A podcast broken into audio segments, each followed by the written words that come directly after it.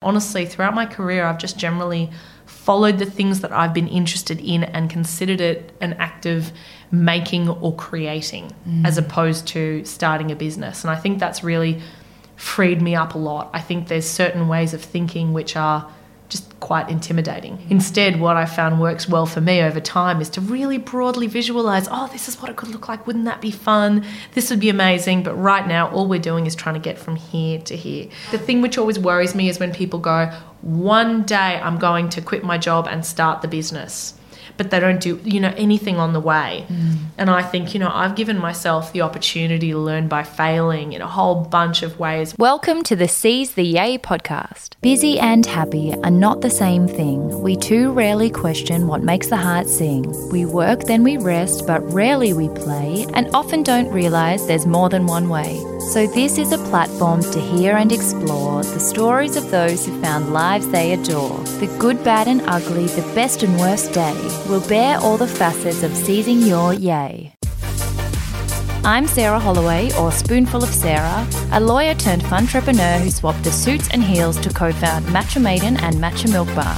Seize the Yay is a series of conversations on finding a life you love and exploring the self doubt, challenge, joy, and fulfillment along the way. Welcome back, everyone. I feel like so many things have happened since last week. We had a very spontaneous Seize the Yay Facebook community meetup on Friday night when I randomly decided a few days before to throw out an open invite to dinner, and it was amazing. There were seven of us at the table ready for some speed yating and mind opening, and from my perspective at least, it was an absolute blast. We spend so often in our familiar networks having similar conversations with similar people, and as weird as it seems, it's so refreshing to meet brand new humans and find out what makes them tick. Nick and I learned so much from Brianna, Ebony, Nathan, Kelly, Jess. Thank you all so much for coming, especially given the distances that some of you travelled from, especially at last minute. And for those who mentioned that they would have loved to join, there'll be many more, so don't you worry. I also did my first half marathon over the weekend with the amazing Nike team at Run Melbourne, and I'm still a bit in disbelief as I've gone from passionately hating running and struggling with three kilometres kilometres to enjoying every moment of the 21Ks. It was a lovely reminder, firstly, that you are always more capable than you realise. Secondly, that you can't say you hate something before you give it an actual red hot crack. And thirdly, that some things can't be done without baby steps and lots of patience. It was such a lovely day to see so many people from all walks of life get up so early and brave the cold to explore our beautiful city together and support each other through the tougher moments. I had so many feels the whole way along long Little bit sore, as to be expected, but smashed out a hectic ice bath and sauna to get back on a plane this week for more Nike action. I'm so excited to be off to South Korea for something that's a secret until a couple of days' time. So stay tuned for info on the adventure and some follow up episodes to come. As for today's episode, this is one of those guests who I have admired from afar for many, many years, since way before I even contemplated starting a business. So I feel even more privileged and excited to have sat down with the incredible Cyan Ta'eed than usual, which is saying something. Cyan founded her first business just one year after entering the workforce, but it's her third, Envato, that propelled her onto the international stage. Envato is the world's leading marketplace and community for creative assets and creative people. And Nick has actually been a customer for over 10 years with his creative agency, The Bushy Creative.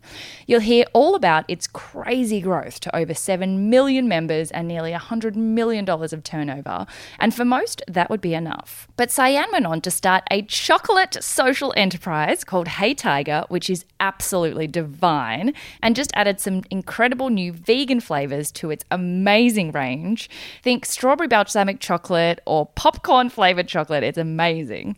But most excitingly, this week, her brand new baby, Milkshake, has just launched, solving the age old frustration of only having one link in your Instagram bio and not being able to edit your website on your phone. Milkshake allows you to build your own Insta website to pop into your bio and bring all the boys to the yard, making Instagram work harder for you. I'll leave Cyan to tell you the rest and hope you enjoy. Hello, Cyan. Thank you so much for having me in this amazing office. Oh, thank you for thank you for having me on the podcast. Oh, it, this is so exciting. I was just saying before, Nick has a creative agency, so he's been using Envato for 11 or 12 years. I think he went into his account to figure out when he first started. And we've been listening to, you know, when you have a demo of any of the creative assets, particularly audio, there'll be music that comes over and then a voiceover that goes, audio jungle. And we've always, always laughed about it. I don't know why. And he was like, Are you actually meeting her today? I was like, I'm meeting the Envato lady. the voice of Audio Jungle, yes. Yes. Yeah. Oh my gosh, so amazing. I'm so excited to have you on the show. So thank you so much. no, it's a pleasure. I'm excited too. So before we kick off, the mm-hmm. first question I ask everyone is what the most down to earth thing is about them. Because I think, you know, particularly particularly when you are kind of further into your journey, you're not at the very beginning anymore, and it is you are incredibly successful. It can be a bit intimidating for you know the average Joe. So, what's something super relatable about you? Um, I was trying to think about a good answer to this, and the one that immediately popped into my mind was I stepped in a huge amount of dog poo this morning. It's a weird way to start a podcast. Um, but, but I did. Way. Yeah. Oh, good. Yeah, I'm glad. Um, I don't know. We still drive around our nine-year-old Golf with a dent in the back. Um, that's our yes. one car. What else? I'm a total dork like and I trip over all the time and I like I don't know I'm I think probably you'd look at my life and go whoa highly relatable that's the best thing though because I think when you you know read about obviously I will have recorded an intro and I'm sure you guys are already sort of like oh my god like when you read about you on paper you're like the richest woman under 40 in Australia you know?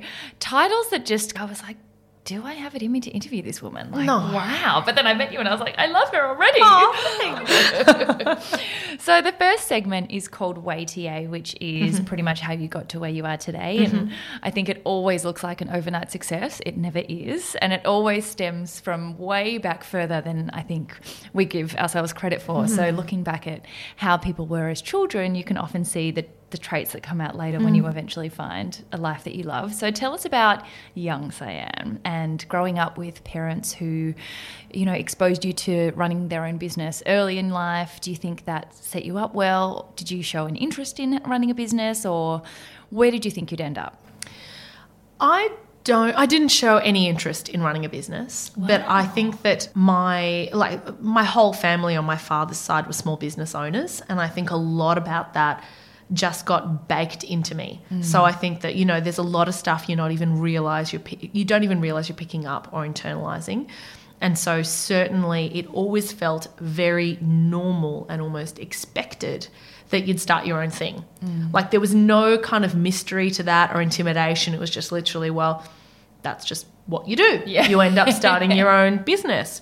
So I wasn't even aware up until up until quite recently that that was unusual and that there were quite a few strong older women in my family who were business owners as well. So my great grandmother, she, uh, you know, she had two children, was a single mother in the Great Depression, and then uh, built her way up from, you know, she started out um, where she somehow managed to start a little deli, and then she built up from there. Then she had a, a biscuit factory, and she had a boarding house, and then eventually she became one of the top builders in Coolangatta and and you know and, and, the secret to her success was always she said you know i build houses for the wives not the husbands. Mm. so she was the one person who found that differentiator and went nah all these all these male builders they're building for the husbands. I'm going to put things in that are going to make the wives want to buy these houses. And she became very successful. But you've got to imagine a woman in her 70s in heels. She was always dressed you know dressed incredibly well um, a woman in her 70s in heels, like wandering around a building site with concrete over her shoulder and telling these, you know, these male builders what oh, to do. Imagine. So she was, you know, this powerhouse and this matriarch within the family. And that was kind of no, strong women was really the norm. Mm. So um, I grew up in an environment where my parents were and are intensely creative. So both, you know, my father's very successful photographer, worked for Fortune and Time, and um, and my mother was a, um, a fashion designer and was very successful in that. And you know, in my household, you were always creative, and my parents were super cool. So you imagine these super cool, really good looking people who are, you know, they, you know, partied with Warhol and Bowie oh and, you know, and uh, like Bob Dylan and, you know, What? these super cool people who'd really lived and you know been in New York during that really key period when I was born where it was all super creative and interesting and arty and they had this little girl who you know had a monobrow and wore really thick glasses and wrote lists like I was a list writer from way back so they loved me but I think they were also a little bit like where did this kid Yeah, come from how did we make her? yeah, because they were super fluid and cool, and I was not. I was quite a socially awkward kid. And uh, and uh, as I grew up, my dad always said you've got to find what you love doing, and you've just got to you know just lean into that.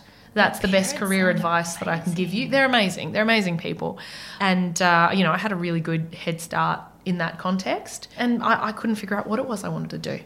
I, I had no idea for a while I wanted to be a chef. I was quite good at singing and, and they put me into like doing opera lessons. so I was studying to be an opera singer. I didn't particularly like opera. So I was just generally like, I don't know. I, I can't find the thing I'm passionate about. Yeah. Mm. That's so interesting.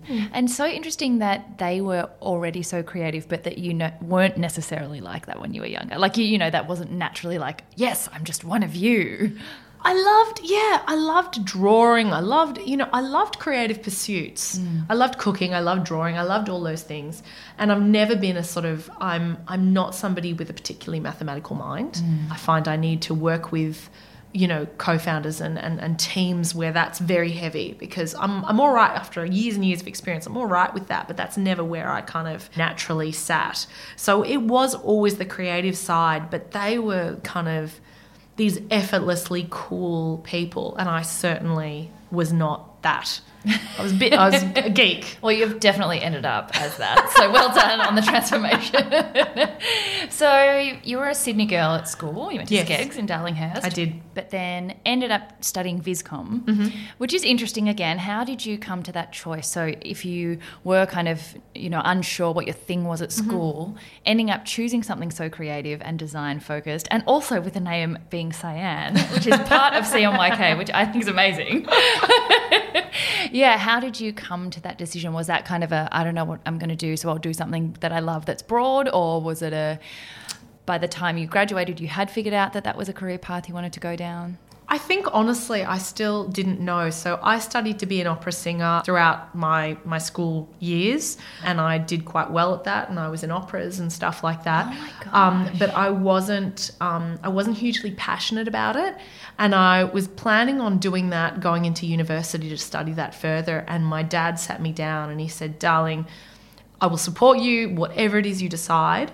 But I just want you to be clear that if you are not can't eat, can't sleep if I don't do this, passionate about opera, then you shouldn't do it. Because someone else is always going to be more passionate than you are. And they're always going to, you know, they're always going to beat you out because they're going to be willing to do what it takes. And, you know, you're not unless it's really like a life passion of yours. And I realized, yeah, I'm, I'm good at it and I get a lot of positive reinforcement for doing it, but I'm not actually that passionate about it. Um, and I'd been surrounded by designers and photographers uh, throughout my throughout my schooling, and I'd, I'd go for it on photo shoots. And I thought, oh, you know, this seems like something which is a bit more interesting, and I know I'll sort of I'll, I'll give that a crack. So I decided to do that. Such a cool decision making process. I think that's the really interesting thing is going back, not so much to the decisions now when we're kind of adults and we know, you know, you have a little bit more of an awareness of who you are and what you like and what you're good at and where the intersection of all those three things is. But when you're younger, there's, uh, you know, it's so interesting to look back and think, I actually don't know how I decided that. I just kind of did it and was like, sure. It's a lot of pressure to put on an 18 year So old. much, like sometimes I just think it's ridiculous. Yeah. That we, I remember going through the university handbook and being like, I don't know what 80% of these courses are or what they lead to. I literally had so little context about the world. And then you're being asked to make a decision which is going to affect the rest of your life. It's really, it's really strange. It feels, it feels a bit broken to me. I mean, it all worked out. It was fine, yeah. but you know. I think we're luckier in this day and age too, where the expectation that it will be your forever choice isn't as high as it That's might, might have been, you know, a decade ago or a couple of decades ago. For us, it's kind of like, sure, you figure something out, but then you'll probably change. So Yes. it's not, you know, the pressure isn't a lifetime choice. Mm. but um, it still feels that way at the time. Yes. So then you went to Billy Blue College of Design for a Mm-hmm. year and then Swinburne. So is that when you moved to Melbourne for uni? No, so I actually did Swinburne through Billy Blue. So they had a partnership at that time, and I just did it, just did it through them, which was great. Billy Blue was um, at that time. It was all practicing designers. So I actually started out doing a design degree at UNSW, and it was so broad. It was just design generally. And I remember speaking to um, some designers that, that my parents knew, and they said, You're going to need to do a whole other thing after this because you're just going to get out with no, you know, no, no Specific job kind skills. of training, yeah. yeah. You'll have great sort of arbitrary kind of thinking skills, and I'm sure it was very useful. Yeah. uh, You know, a lot. You know, going forward, but it was just too broad. So I drilled down um, into something where I was being taught by actual graphic, actual working graphic designers, which was great. Got a job straight out and um, and started working. I mean, I only had one job for three months before I I know. set out on my own. So that was the coolest thing. I read that. I was like, so I, I think it's interesting always looking at people who do have a job before they make the jump. You know, Yeah. there's usually a little bit longer than three months. Yeah, I know. I was like, wow, that was a, a quick I was job. a terrible employee, I'm sure. they were so patient with me. I was terrible. Was there any consideration at the time of choosing to do design as a degree to do business? Why why didn't you consider doing a business I still degree? didn't know what I wanted to do. Yeah, I okay. still, if it's funny because I, you know, I started freelancing while I was studying, and then I kept freelancing while I had my job as as a designer. And I started getting some fairly good clients, but it never entered my mind to think, oh, I'm starting a business. I didn't consider it in those terms. And if you'd said to me, oh, are you going to run businesses? I'd go, no, just doing design for these clients. It's, um, yeah, I just, never entered my mind. Honestly, throughout my career, I've just generally followed the things that I've been interested in and considered it an act of making or creating mm. as opposed to starting a business. And I think that's really freed me up a lot. I think there's certain ways of thinking which are just quite intimidating. And and I've and I've purposely avoided them in order to free myself up to just try stuff over time. Totally. I love that so much. I think that's one thing I try and emphasize the most is that a lot of stories happen that way because you don't kind of scare yourself out of it before you even begin. It's the mm. people who are like, I'm just going to focus on the immediate next step and have it's almost like you want to dream big, but not so big that it scares you off starting at all. You kind of want to go, mm. okay, that's my big dream over there, but my little dream is I just want to have one client and then two clients. You know, you're mm. not always thinking about that I want to have a multi million dollar business. And if you did start out that way, you might not even, you just think it was so impossible that Well, you, you don't it. get started. Yeah, you can't. the, the, the variety and breadth of steps and challenges you're going to need to overcome are so intimidating that you just won't even won't even start it. So mm. instead, what I found works well for me over time is to really broadly visualize. Oh, this is what it could look like. Wouldn't that be fun? This would be amazing. But right now, all we're doing is trying to get from here to here, which sometimes the people that work with me find that a little bit stressful because they'll be like, "What does the next five years look like?" And I'm like, I don't know. I don't know. it's going to be fun finding out, hey? that was one of the most liberating things leaving corporate was leaving the five ten year plan and just going i've got a mm. five minute plan maybe a five hour plan Yes. possibly five days at max but you just roll with it and i think changing that i mean there's downsides to that as well there have been lots of disasters but i think it's really freeing to just let mm. yourself go with what happens and what unravels when you just focus on stuff that you really enjoy Yes. and then mm. big things can end up coming out of it that you never planned for i think that's super exciting It is. Mm. so the very first business was, you know, within your first year out, out from uni. Yes. called Good Creative, which you founded with your husband, Collis. Yes. Well, actually, that was my second business. I also started, I mean, Is this the jewelry business? Yes. Was that the first one? Yeah. So start Yeah. from the very, very beginning of the business okay, so journey. when I was about 19, I decided I was going to start a jewelry business, which was just silly. Like, I, I it wasn't silly. I learnt a lot, but looking back, I'm like, you really can't even call that a business. Funnily enough, I called it Tiger Tiger. So tigers have been a real theme. I don't know why. I'm a Leo. Is that a I tiger don't top? know. Is that a tiger? It's a tiger top Oh, well. that is so cute. I like tigers and, and you know, anyway.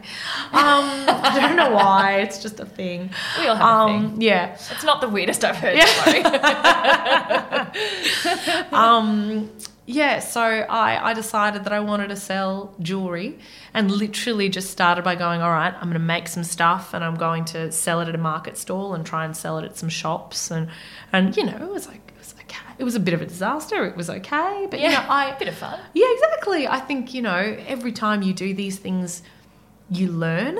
Like the thing which always worries me is when people go, one day I'm going to quit my job and start the business, but they don't do anything you know anything on the way mm. and i think you know i've given myself the opportunity to learn by failing in a whole bunch of ways which were not kind of bet the farm type of ways over the years mm. and i think now i've gotten a lot better at starting businesses because between the ones that I've started, you know, outside Envato and the ones I've started inside Envato, I've done this probably 12, 15 times. Yeah. You, know, so, you are a serial entrepreneur now. Yeah, I've failed a bunch. so, how did you progress from the jewelry business to then the creative agency? So, I think that um, after I then worked in a design agency for three months, and they were absolutely incredible, um, you know, incredibly good at what they do. The found, a founding couple uh, How Design, and um, and just were really really good to me over those three months. And I think realised that I wasn't that well suited to pouring through annual reports looking for you know kerning and widows. Um, that was not what resonated with me, but sort of they tried to give me opportunities to sort of interact with clients, which I found really interesting, and to um, and to do you know things like kind of prop buying for shoots and stuff like that. Just stuff which allowed me to make decisions and kind of really think and use use the stuff that I think uh, use my mind in ways that I think it works well. Even then, after about three three um three months, I kind of went to them and said, "I'm so sorry. You know, I, I so appreciate this, but I don't think it's for me." And they very kindly said, "Oh, okay." I'm sure in their mind they were like, "Oh, phew, this girl was a bit of." A We've trained her up, and now she's going. Exactly. No, I don't even think I was trained up. Like I look back and I think, oh, these lovely people. I sent them chocolate not so long ago. I was oh, like, thank you so much for putting up with me all those years ago. Um, but uh, I, I soon after I'd taken on all these freelance clients during that period, and we were just getting more and more of them and uh, and Collis in the meantime was getting you know all these web design clients, and we thought, well, let's let's combine forces because most of these clients need graphic and web together. And, uh, and we started a little, very little kind of business called Good Creative. And, uh, and the whole idea behind that was that, you know, we would spend 20% of our time on charitable projects and the rest of the, the rest of our clients would kind of, you know, pay a little bit more even though they weren't paying much, but pay a little bit more in order to facilitate us to do that not for profit work. Yeah. So, um, and it's great. We did it for a few years and it paid, paid to get Envato started. Mm. That is so cool. And another thing I think this highlights again, which is one of my favorite things to emphasize, is that I think we all feel this pressure that we've got to find our thing and we've got to find mm. it straight away. But mm. everyone has about 10 to 15 stepping stones of different either jobs or businesses or positions or countries they live in or whatever it is and that all leads you to figuring out you know you didn't Envato wasn't the first thing. No. And you might not have even thought it was the, the thing when you first fall into it you know? we thought it was going to be a little side project yeah. that would pay for us to travel. That's what we thought it was going to be. Well it definitely got bigger than that. So that again was that was your third business that you'd founded in this series mm. around 2006 you were 26 years years old, which mm-hmm. just blows my mind. And it came about like many amazing businesses from a gap that you two were frustrated mm. at as freelancers. Mm. Is that mm. right? So, at the way that would, if you were, you know, creating creative assets, you would get as a designer kind of ten percent, and then the companies that you were working through would get like ninety percent. Was it? Is that how it worked? And then yes. you sort of wanted so, to. Mm-hmm. Bring it back closer to the actual creatives and create a platform that you had no competitors in the market really at the time. No, it was a very interesting thing. Um, we've had a very unusual run with Envato. So effectively, it was born from two different things. The first thing was we were selling stock photography ourselves. Mm-hmm. It's like a little side supplemental income, and generally the photographers would make about ten percent of each sale. Now, as the daughter of a photographer, and you know, surrounded by creatives the, my whole life, I I sort of knew that micro stock was you know it was new at the time it was nascent at the time but i felt like well this is like this is totally going to take over. But it is fun the structure is fundamentally unfair right now. So I think in you know in my mind, in Collis's mind, we thought, well, we can create a competitor where the majority of the um, the each sale goes towards the person who created it, as opposed to the other way around. So we felt like there was a need from that point of view. The other thing was that, you know, as designers, we were making all sorts of things and wanted to buy all sorts of things that as stock which weren't available. So, um, so you know, at the beginning, so back in the day, it was Flash. Um, if you wanted to make uh, something that moved on a website, you would use Flash. People don't anymore, but at the time Oh you did. God, Flash, and you had to download the Flash player. Back in the day, yeah. Sometimes people are like, "What's Flash?" And I'm like, Yeah. "Wow, it's a big deal." Um, but I guess it was a big deal if you're in that space. But um, but we were making all these things for clients, and we were thinking, "Wow, so many other people could use this, use this as stock, like." edit it and use it like other professionals other designers and developers but there's just no way they just can't get it so we thought well let's make a little a little marketplace as a side project, um, and uh, and then and then people people including us can sell their stuff, and everyone can buy it. And then we wanted to do some traveling as well, and we thought maybe it'll make just enough money for you know a little bit of supplemental cash a la four hour work week, yeah. and then, Nice. and then we'll be set. Yeah, Was it called Flashed In at the it's start? called Flash Den. Oh, Flash Den. So that that shows you how far my skill in branding has come. Can you imagine? Like it sounded like I'd started a porno site. Yeah. Like seriously, it really did. And You how know. did how did Envato? What does it mean? How did that name come about? So it's it's it's like the most boring story ever. So we started out calling it Eden.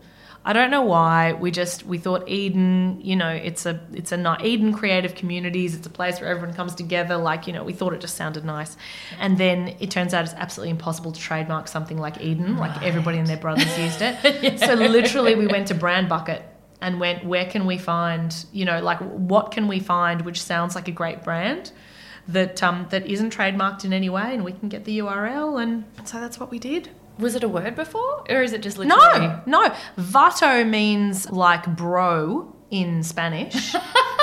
I think. Um, nice. Like, but um, but that's basically it. So it was literally just you know came out of necessity, and then we thought it sounded quite nice, and then you know Oh so it's not it's not an elegant. You know, you want this really elegant origin story, of Yeah. like, and then But that's why it's inspiration awesome. struck, and it's like, ah, we went through Brand Bucket. I love that even more, and it kind of even more highlights the the need for something like Envato when you just like creatively need some assets to kind of help you along. I know. like to put it into, into perspective now. So Envato, Nick in his creative agency uses Envato for everything for like music for videos for like movable assets for templates for everything like you go there for everything. And it's the most amazing resource. And now you've gone into theme forest and audio jungle. Like there's sounds there's templates for web there's wordpress there's everything. It is so extensive and amazing. And i cannot believe it started in your parents garage. So tell i think i feel like a lot of people if you're in the industry everyone's heard of Envato but at the very beginning i don't think that's the part that they've heard much about. So can you tell us hmm. how it went from nothing to something? Because that's my favorite part So I think we decided we were going to do this. You know, we thought, oh well, we'll build this thing, and we thought, oh, okay, we think it'll probably, you know, take a few weeks and cost a few thousand dollars, and it won't be a big deal. And um, Collis had worked with this great developer um, who randomly we put a job ad up saying we need a we need a freelance developer, and this guy randomly wrote and put his hand up and just said, pick me with nothing else. cool and you Collis were was like, okay. I've worked with this guy. So, um, so we picked him, and he was absolutely, absolutely incredible. Like, you know, really incredibly talented, and was like, you know, said we should we should run on Ruby on Rails, which was an incredible decision, even though Ruby on Rails was so new. It all worked. You know, it was just there's been so many things along the way which just went in our favor. Having said that, we were totally unprepared for what a big project it would be. And we did try, if we had to build it again, like if I had to do it again, I would say, like, build lean. We didn't do that.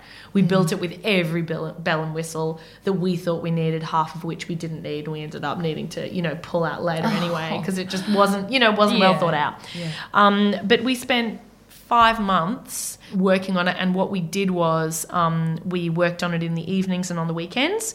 And during the day, we during weekdays, we took freelance client work to try and pay the bills.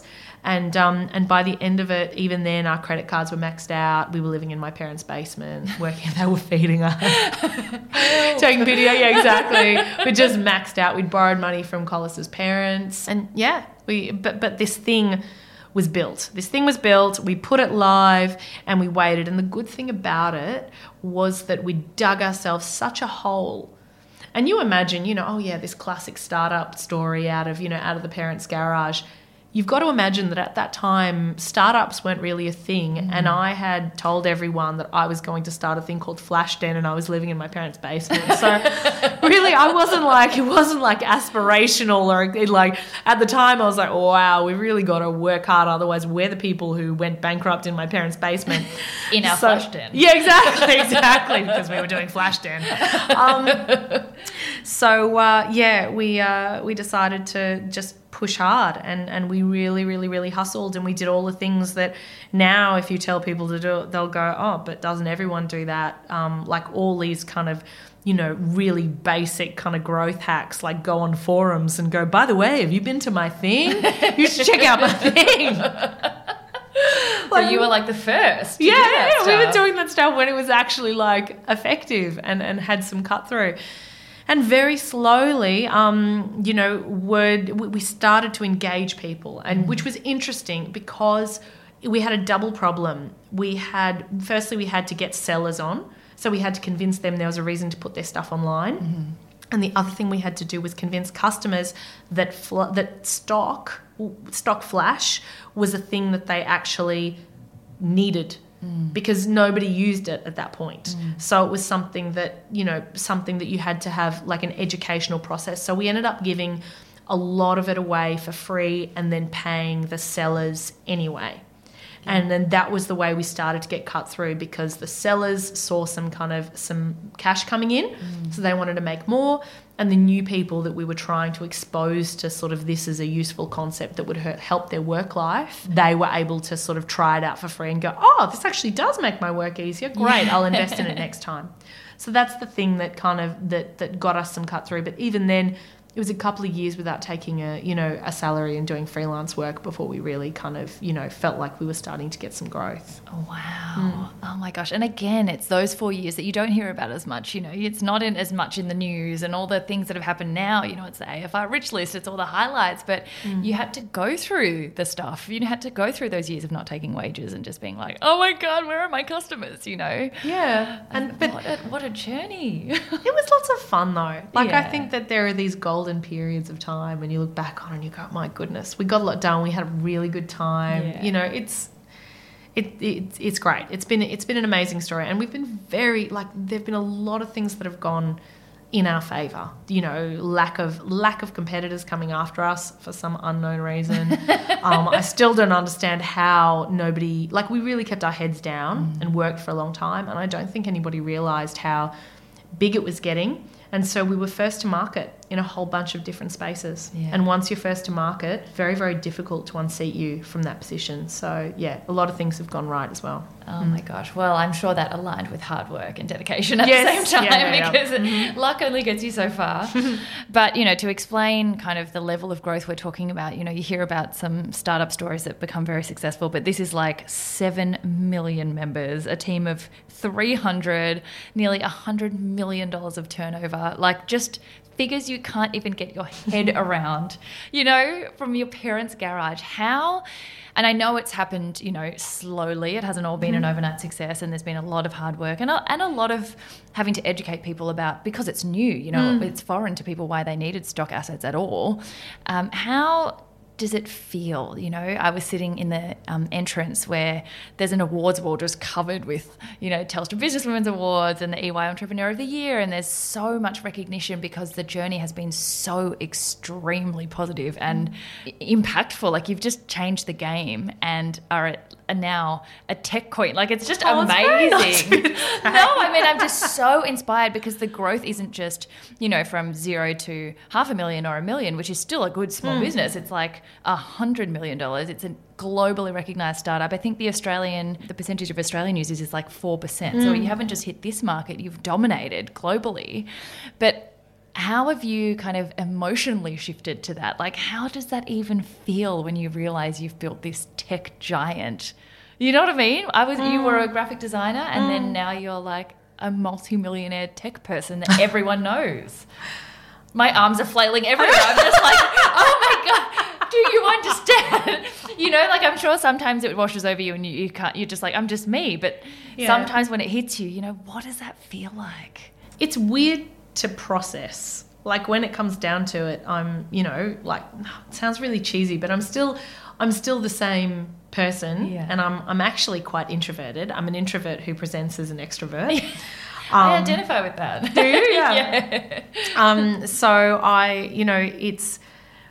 I don't know. I, I can't internalize it too much. Mm. The thing which has made the most sense for me, and I know that everyone talks about luck and how you shouldn't think about luck too much, but I do think there's a big, mm. there's a big thing around luck and around privilege and about everything else. And the only way that I can think about it, which I think is helpful to my psyche and my sense of self, is to go, you know, that, that quote, you know, to those that much is given, much is expected, is to go, I am the person.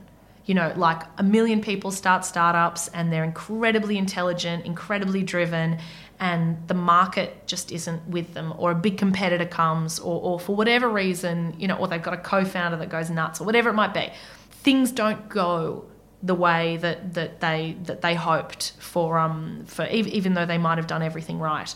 And yes we've done everything right but everything's also really gone in our favor so in my mind I've got to consider it as I'm the one person I won that lottery.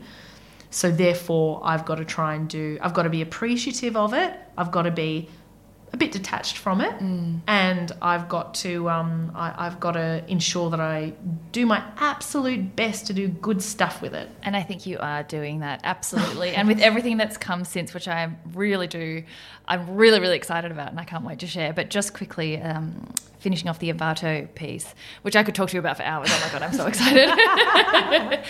but you know, it's has it you haven't taken venture capital it's still owned by you your mm-hmm. husband your brother-in-law and a friend mm-hmm. and that in itself is like an, incredible incredible feat but along the way you know how have you kind of upskilled and learned how to recruit and learned to build mm-hmm. out your team to cope with that scale up because i think that's mm. probably one of the things that's okay you start a business you get an idea that's amazing it gets up and running but mm. then there's a paralysis somewhere in the middle where to get to the next stage i need lots of people. Mm-hmm. I need lots more time mm-hmm. and I need to learn a lot of stuff along the way. Mm. To anyone who's in a growth journey, you know, mm. how did you upskill and how did you figure out how to manage funding and financing and mm-hmm. the scale up and all that stuff? Because it sounds so overwhelming. So I think that a really key point for me was figuring out where I'm really strong mm. and where I'm really weak. Mm. And I think that um, that that's a healthy thing to do. And for a long time, I didn't want to acknowledge where I was really weak because I was worried about what that meant. Um, and I think, you know, when you're grappling with imposter syndrome and you're young and you're managing all these people and you want to feel like, you know, you want them to feel like you've got everything figured out and you're in control. It's very challenging. But one of the most useful things that I did was to really clearly analyze myself and ask the people around me that I trusted where am I strong? And where am I just crap? Um, and I think that oftentimes we tend to hire people who are like us because we we recognize excellence in that area and we resonate with those people because they have the same interests as we do. Mm. So I have come to the conclusion that I need to work with I need to work with people who will um, will fill my blank spots as opposed to you know us all being you know perfectly aligned and everyone good at the same things. So that's been really really helpful. Um, I think that um, that I've had to get a good sense of what leadership looks like for me because for a long time I was like you know I was surrounded by I'd be looking at these male tech leaders and I'll be like I'd be like I'm not like them I'm nothing like them um, I don't know how to be like that so I had to also figure out how I led and I think I've found it really helpful to follow my interests. So, you know, spending time reading, spending time thinking, um, and but letting my interests guide me. I've never had much success going, now I'm going to sit down and I'm going to learn this thing whether I like it or not. But when I when I you know consume a lot of things which fascinate me, I find it informs my gut. It's like you know, like they say that your gut are all these you know in, you know really really short micro decisions. So I take the tack of I take time and I inform myself in the broadest way that I can, and it all informs these gut decisions that I'm making all the time. And that's worked really well for me. I think also, yeah, if you if you analyze your weaknesses as well, you you become clearer on what you don't know, mm. and therefore, you know, you sort of you you make sure that you find out. So I think self awareness has been really key for me. Yeah, mm. wow. And I do think it's alarming how far along you can get in your career and in your life without being aware of anything about yourself, you know. Mm. I think there are some pathways that you get on and I was like this as a corporate where I wasn't necessarily unhappy, but I really didn't know what I liked, what mm-hmm. I enjoyed, didn't even know if I was happy or not, yes. which is kind of a really scary thought that so many of us can coast along like that and not actually know what we're interested in, let alone mm. go and pursue it. So mm. it's interesting that people do have the most success I think, as a mass generalization, but the most success when they go inwards and really figure out mm. what it is that they like and invest time in that because you don't mm. necessarily realize it automatically. No. You do have to spend some time reading and reflecting and thinking, like, am I enjoying this? What am mm. I good at? Asking other people. It's like a research, evidence gathering kind of exercise. confronting. Uh, it yeah. is, yeah. Mm. And this is going to sound really weird, but, um, but I think also seeing, I've noticed a theme with people who I feel like go out and do really incredible things and just experience life to the fullest, mm. which I think you know, when it comes down to it, you know, it relates to that. It's about going, you know, well, how am I going to find my bliss? Like in my mind, I think, you know, maybe life's about two things, you know, having as many experiences as possible in the world, like, you know, pushing myself as far as I can go, seeing what's out there, and hopefully leaving the world in just a tiny bit of a better place. I think if, you if you're doing those two things, then hopefully, you know, you're having a good life. And I think I've been close. Well, I've I've had a, an, an experience where I where I you know came where I had to look at my mortality. Like I, I, I you know got very very ill at one point, and that I think and you know seeing others around me pass away earlier than they should have gave me a real immediate sense of life can be short. You mm. don't know what's coming. You've got to make sure you you know you find the things that make you happy and grab onto them and do the things. Mm. and i've noticed a theme. I've noticed that quite a few people who i'll i'll go boy you are living. You're living to the max. You're just getting it done.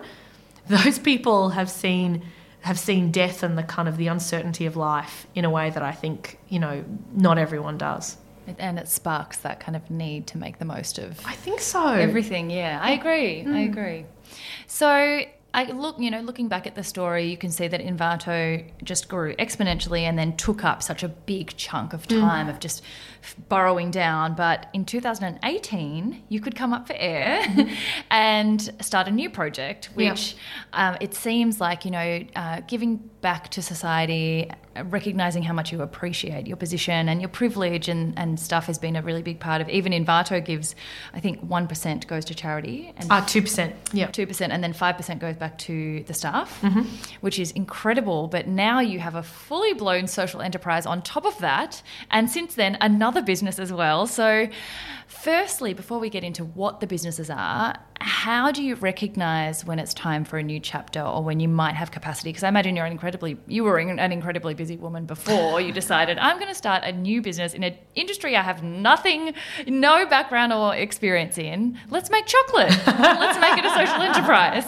You know, how did you notice in yourself that it was time for a new project because i think that's another thing you know my, i do a quote of the day every day and my quote today was if you feel like you've peaked find another mountain oh that's nice yeah. and i think it's mm. hard sometimes to recognize because you're sort of still climbing an, an mm. old one but you know you're feeling a bit more comfortable in it and you know, you know it's hard to know and it's very easy ready. to be on the treadmill yeah. Like you can make yourself incredibly busy. So in this case, I can't actually take cre- exact credit for it. I didn't have the self awareness at first to go, oh, no, I think I need to do something new.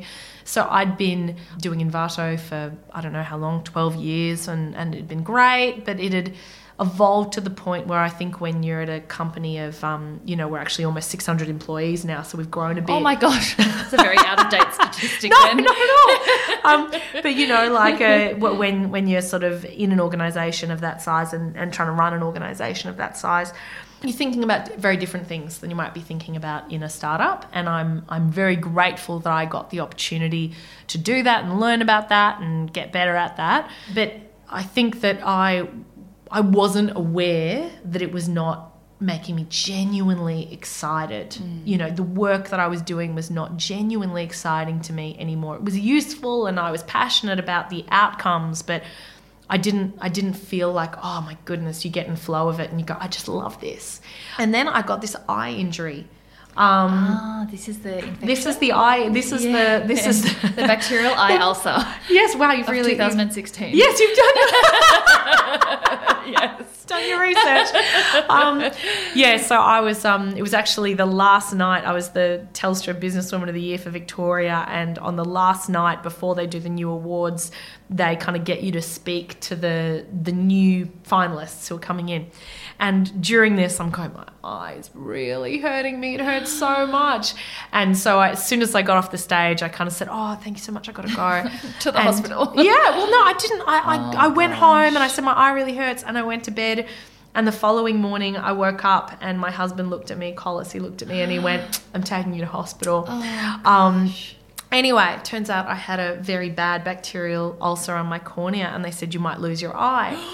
and um, and you've got to kind of go into uh, uh, this sort of ulcer is made worse by light. Okay. So um, and you have to have eye drops every hour, 24 hours a day. So at first I was in hospital, but then they sent me home once the immediate danger was past. But imagine you're going full pelt, you're working really hard, you're not sort of really thinking about anything. You've got two tiny kids and suddenly you're in a dark room, you're severely sleep deprived, you're having one of those like life is short uh, type of times, and uh, and and yeah, and it gave me some time to think. So in hindsight, I always think everything happens for a reason, and you know my quote. yeah, my eye's fine, um, it all worked out, um, and now I've got 20/20 vision to boot, so it was you know it was a good outcome, but um but during that time I thought about it and I thought, well, what you know what do I want to do next, and I realised that I I knew I wanted to do a social enterprise enterprise. I thought, you know, I one of the things I was always passionate about and am passionate about with, with Envato was the good things we are able to do by virtue of this business existing, mm. um, both for our community of sellers and for our staff and for you know our charitable partners, you know all the things. And I thought, well, then if you imagine, if you believe that business should be, you know, a force for good, which is B Corp's term, but I think it's very very apt then a social enterprise is the next logical conclusion. So I knew I wanted to do that, and I came out the other side of that, and I thought I'm just gonna, you know, gently look around for an idea. So I kind of, um, I, I just tried to kind of explore and, and see what see what came of it, and what kept on coming back weirdly was chocolate. well, that works. and so, uh, Hey Tiger, the range is absolutely amazing. Oh, oh my god, you, you, have to try it. Everyone go and try the strawberry hazelnut waffle flavor. It is amazing. And yeah, the the business benefits cocoa farming communities in West Africa mm-hmm. through its operation, and that's where 60% of the world's cocoa is grown. Um, and I don't think you're taking a wage, is that right? No, I don't take a salary from Hey Tiger. But the and, rest of the team might, does. Yeah, which is uh, but if, mm. still I think it's absolutely mm. amazing and the aim is to donate I think $25,000 a year towards these farms So we're at 80,000 now, 80,000 oh! per year, which is great. $80,000 mm. per year. Mm. Oh, Cyan, that is incredible. Oh.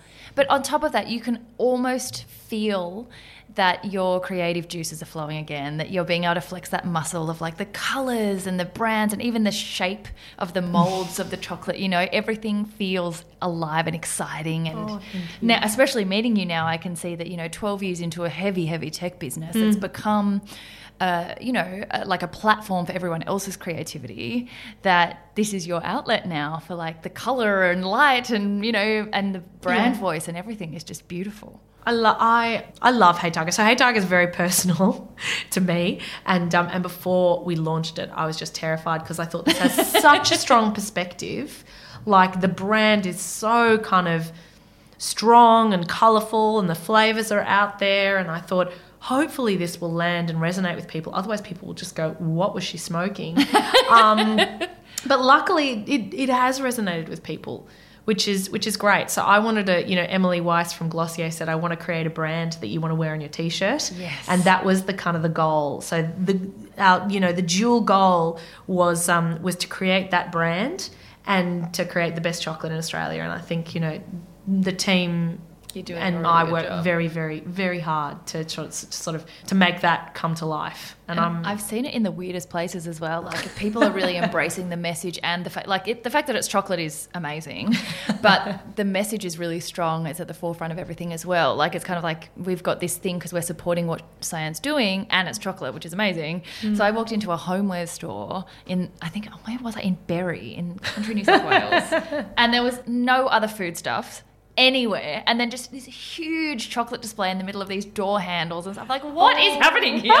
It was amazing. That's lovely. So yeah, we're, we're getting um so our primary sort of actually you know what? We're getting closer to 50-50 so at first we just focused on online retail because that's what i understand so Yes. i understand online retail in a way in a way that i've never you know understood Anything. like anything else. Life. Yeah yeah life exactly. But uh, i you know so so at first we were kind of you know it was it was tough because we're trying to engage people in buying what is essentially an impulse purchase online.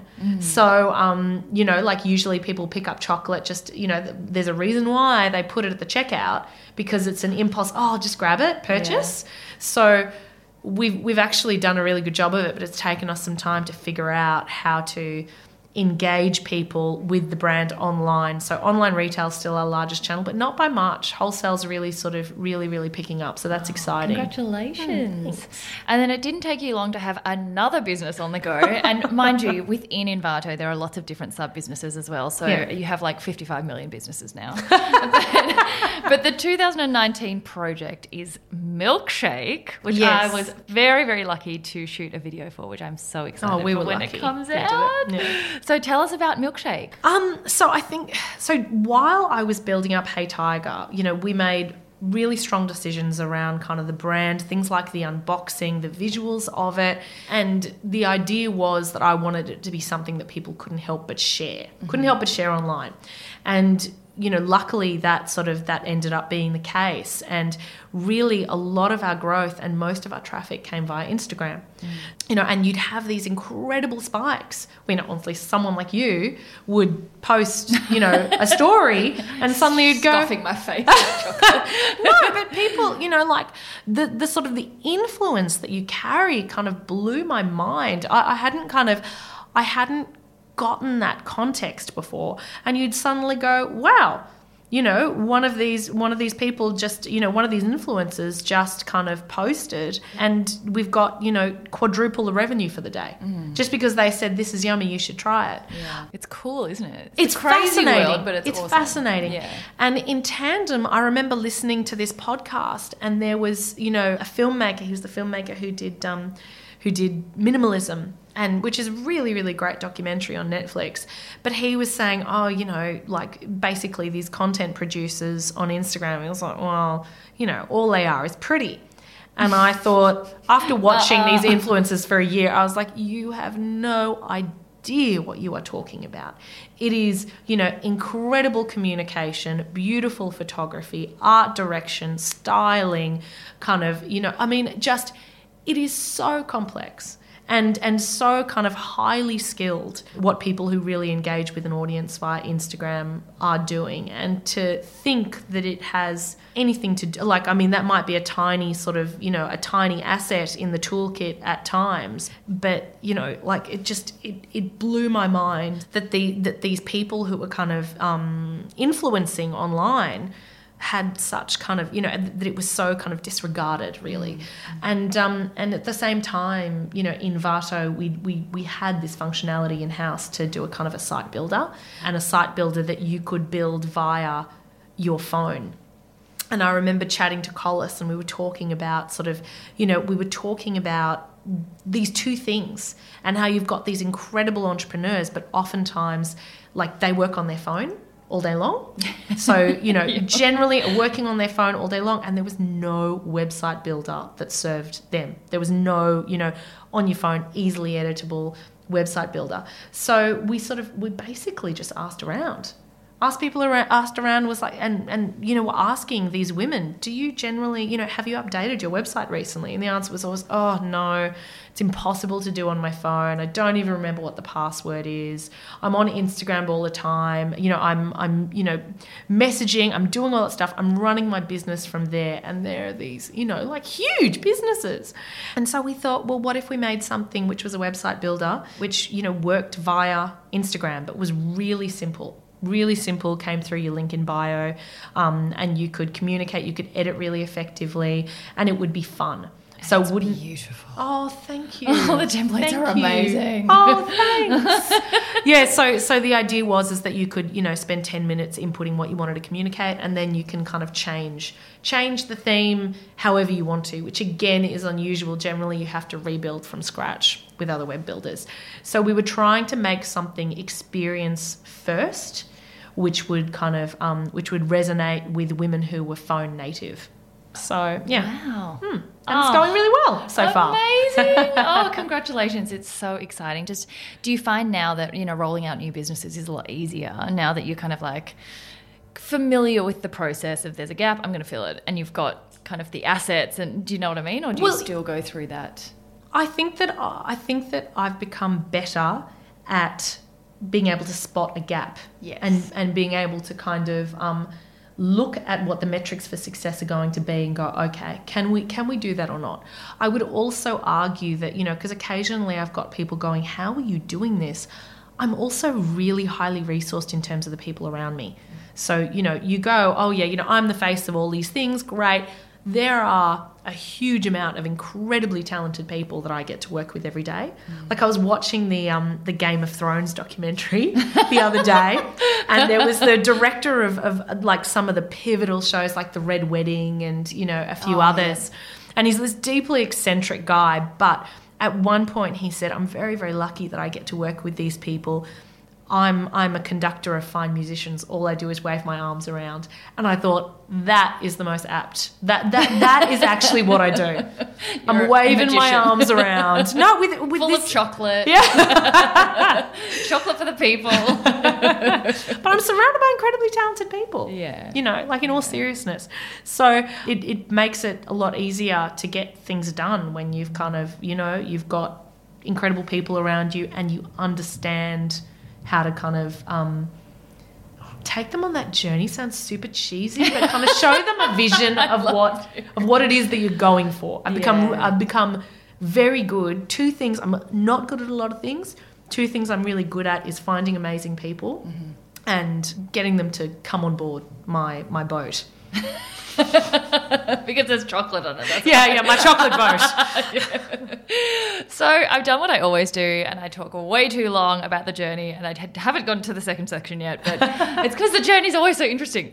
So the next segment is called Natia, which is pretty much all of the things that have gotten in the way of your joy along Yes. the way. And usually I kind of go through a list and talk about the things that I think are going to come up, but I thought today I would just see what happened, what comes out, what have been some of your biggest pain points along the way. Um, I think a lot of my big pain points have been me slowing myself down in a variety of ways. So, you know, I um, I've been trying very hard for a little while now to just calm down. I'm so bad at it. like I've just been trying to chill out a little bit because I can kind of get a little bit, you know, fight or flight, adrenals going overboard, like mm. can't slow down, checking my phone every five seconds.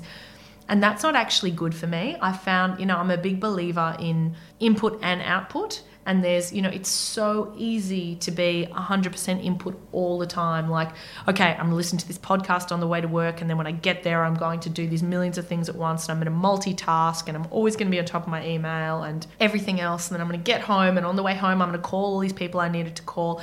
I am consistently about 10 phone calls and 20 emails behind mm. easily. Mm.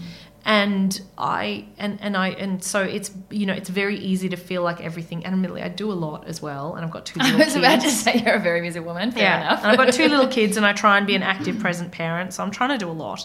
But actually, I find if you don't give yourself any time just to be still, there's no room for output.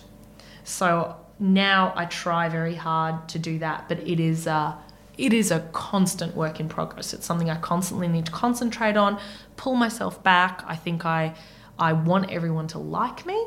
That is very, very, very important to me, for better or for worse. So I think that's something that I also at times has not worked in my best interests overall. So I think there's all these things along the way that I look at and go, oh, no, actually, this behavior, even though it might have payoffs, is not actually serving me. Yeah. Yeah, Yeah. exactly. Exactly. Do you find that I, I feel like, particularly in this day and age where we're in a fast-paced tech Mm-hmm. tech-focused world, we have lives that are facilitated to go faster than I think Mm-hmm. our bodies have adapted to. Mm. And then on top of that, there's all this productivity pressure on us, like the treadmill you were talking about before, that you can't sit still for a second because there'll be a competitor, you'll be irrelevant, Mm. or I don't know what, what we think will happen, but you don't feel like you can't be just achieving what the next thing is. If you're an A type, you're generally driven to find your next challenge and your next achievement because it's very tied up in our identity but then also the pressure that comes from you know externally that you have to be everyone for everyone and Yes. and do you find that setting boundaries for family time or for you time like pushing back on things to build out a world and schedule that suits you do you find that difficult I think for a long time I've had the mentality that you know, like The Rock. I I actually really like The Rock. Um, one of his quote his quotes is, you know, always be the hardest worker in the room. Yeah. And I've really kind of internalized that. But then I'm the hard, you know, I want to be the hardest worker in the room, but I also need to be a really present parent for my children. I need to be there for every single event. I need to be, you know, mentally present. That's really important to me. I need to, you know, ma- you know, I just there are too many things and it becomes kind of impossible. Mm. So I'm trying to kind of I'm trying to find that balance, which is I don't always need to be the hardest worker in the room. I can be the smartest worker in the room. Maybe that's what I should go for. Maybe I should go for, you know, what I'm trying for right now is this sense of effortlessness, trying to cultivate effortlessness. So, um, you know, it's, I don't know if that answers the question, but it's, Yeah. it's very much like it's something that, that is top of mind at the moment because I have taken on so much right now. Yeah. So it's like it's trying to find that balance within that.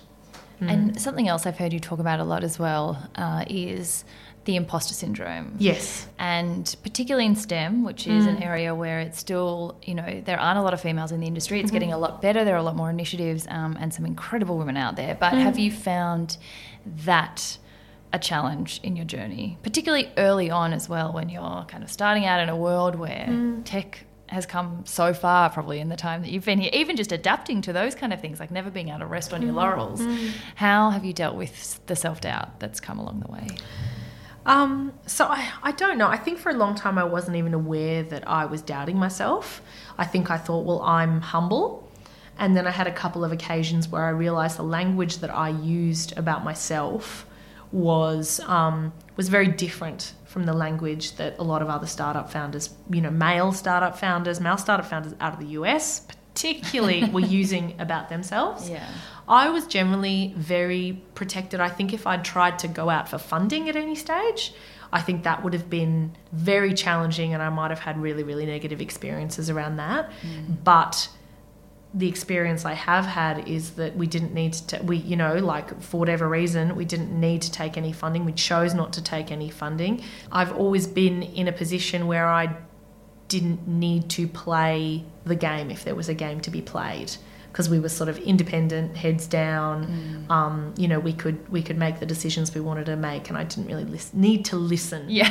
to anyone else. Yeah. Having said that, I like in total honesty, I've been shocked by the difference between tech and chocolate and food. Yeah. Um, Very different industries in terms of. there is a a warmth, a companionship, and a kind of a, a generosity of spirit in um, in chocolate, in food, in in the events that I go to around that space. Um, even in even in events in like you know I go to some fashion stuff now, like magazine things, and you know there's a warmth there and a kindness that sometimes I feel is.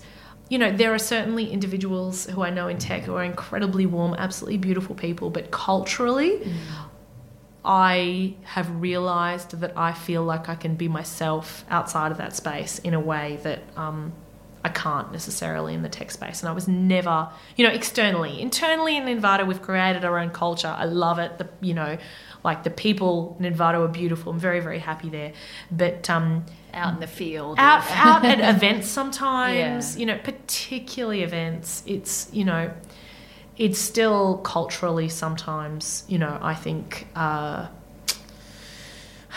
not where I would choose to spend all my time and feel like you know, um, uplifted, and yes, supported, and supported. And, yeah. yeah. exactly, exactly. And I'm trying to choose my words really delicately. No, I know it's a, it's it's you know it's tough. It's tough. Yeah. There are some industries where you don't necessarily feel a cultural fit, but mm. it's amazing that you've been able to create that in your own workplace as well. And that's I think how cultural change starts is by people not playing the game necessarily and just going out and doing their own thing and setting a really good example, and by being such a powerful and successful woman who does emanate warmth in everything that, that you do and have chocolate on the side, you know, it adds this, uh, it gives women in tech, I think, a really strong example that you don't need to, you know, live up to the whole, I am a tech founder kind of thing. Mm. you know, mm. it's amazing. Oh, thanks. Such Very an nice amazing story. so the very last section to finish up is called Play TA, and mm-hmm. this is my favourite, even though I always run it short of time, because I think our identities are all very, very caught up in productivity, and even mm-hmm. something you said before about if you're not going to be the, the hardest worker in the room, you can be mm-hmm. the strongest. The fact that we all need to be the anything erst in the room, like mm. the most whatever it is, I think is something a lot of us feel that yeah. our identity is in being productive, achieving, um, successful people. And we don't leave a lot of time to not be learning and mm. achieving and growing. And one thing I found with podcasts and, multitasking is something you said before is I ended up burning out because I would define reading a book or listen to a podcast on a walk as rest, mm. but I was listening to business podcasts yes. or finance books. I'd go in the bath and I'd be like, I'm reading, but I'd be reading a self help book about developing design thinking or whatever mm. it was. I know. There's yeah. no identity that we cultivate that's just for joy. Mm. And I think the more, the busier you get and the more into your passion that you are able to work in, the more you need that divide because yes. everything becomes really blurred otherwise because mm. you don't want to stop work. There's no incentive. So, who is Cyan outside of Envato if you have mm-hmm. any time left? and do you do any activities for yourself that are purely to cultivate joy? Purely to cultivate joy. I'm trying to get better at that. So I went to go see a functional med- medical practitioner not so long ago who was incredibly insightful. But he was saying, you know, how do you kind of, you know, how do you rest? How do you recharge? What are your hobbies? What are your things just for you? And I was like, I don't, I don't have any. No, because um, I do. I tend to work really hard, and then I and then I spend time with my kids and Collis, and those are the things that I do. Mm. And I tend to give a lot in my relationships, um, you know, which is great. I wouldn't have it any other way, and they give me a lot back. So you know, but I, I don't, I. I have not been someone who's gone, you know what, I'm going to take this time out just for me without a lot of guilt.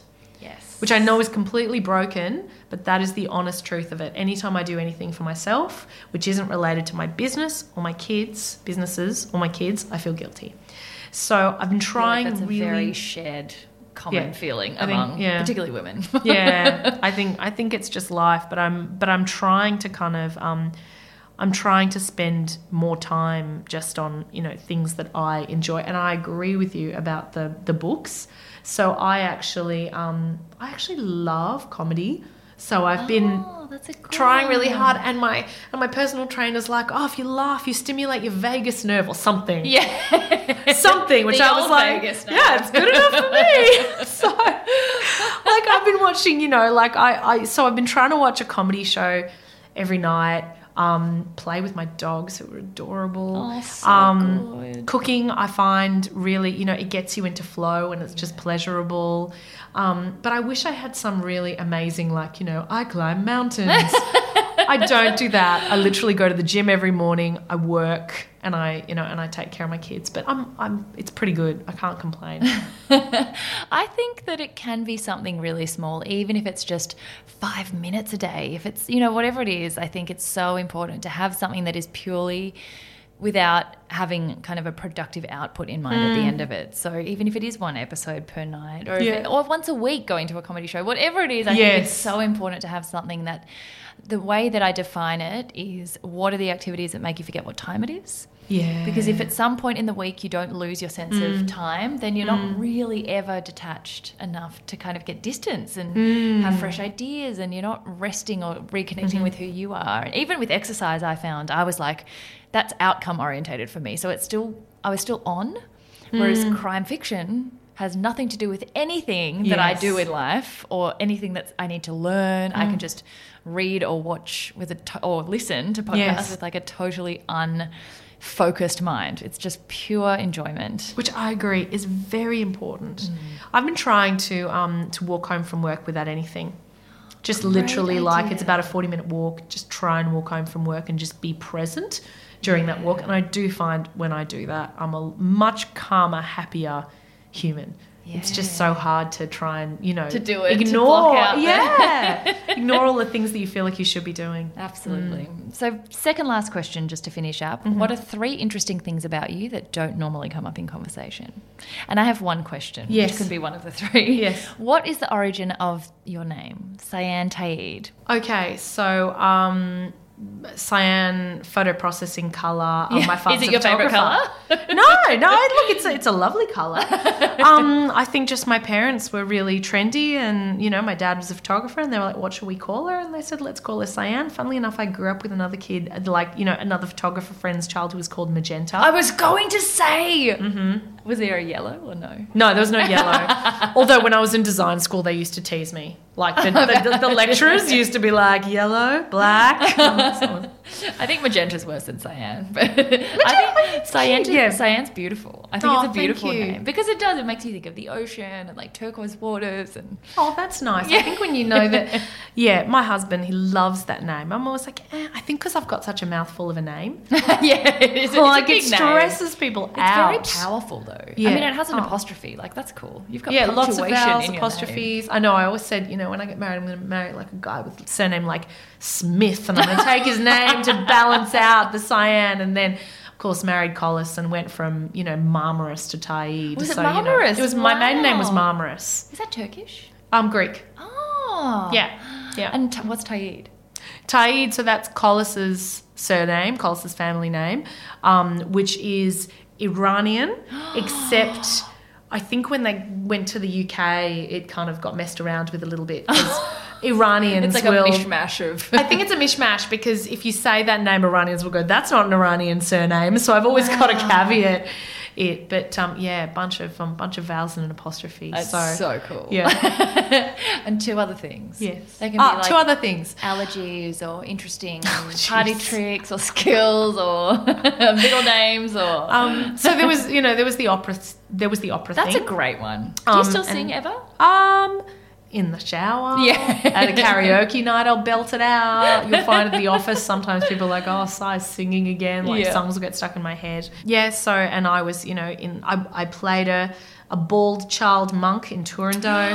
Um, and, and I had to wear a skull cap, and then everyone gonna thought I was a boy, and I was Oh, so upset. I was like 12 that age, where it's really don't like be it's a for bad a age. boy. You don't to be mistaken for a boy. And since then, like once I remember when I just had kids Collis, it was like, why don't you cut your hair shorter so it's like so you know it's more practical, like a mum haircut? And I was like, no, I can't. and in my mind, I was like, everyone will think I'm a boy. so lots of hair. Um, and I'm trying to think of the last thing. Um, and I'm drawing a bit of a blank. Oh, I met John Oliver. Um, well, I didn't meet him. I saw John Oliver in Central Park, and I was with Collis, and I was with a woman I work with, Lauren, and um, and I saw John Oliver, and I adore him. You fangirled. I shouted, I, we love you, John Oliver. Like literally, he was not that far. And I shouted at him. And then Collis went, yes. And then the woman I was with went, ah. and he just looked really alarmed. Oh my gosh. So, um, if and only he then, knew who you were. oh no! Well, so one day I'm still hoping I'll get to meet John Oliver. I don't know if he Properly. listens. I hope he listens to your podcast and he'll remember. He'll, He'll remember run. me. Yeah, That lady from the park. So I didn't take her messages. I'm weird around celebrities. Um, yes. Oh, that's a good one. Yeah. and the last question, since I love quotes so much, is what's your favorite quote? So my favorite quote is a long quote, and I actually printed it out. Oh, did 'cause I was you? like, it's so You're gonna forget it. long. I'm not going to be able to remember the whole thing. Um, but um, it's Theodore Roosevelt, and I have it. I have one in my office, and I have one at home. A printout of this because I think it's. I think it's so important, and it's really really long. I'm not going to read it very well, but it's the it's not the critic who counts, not the man who points out how the strong man stumbles, or where the doer of deeds could have done them better.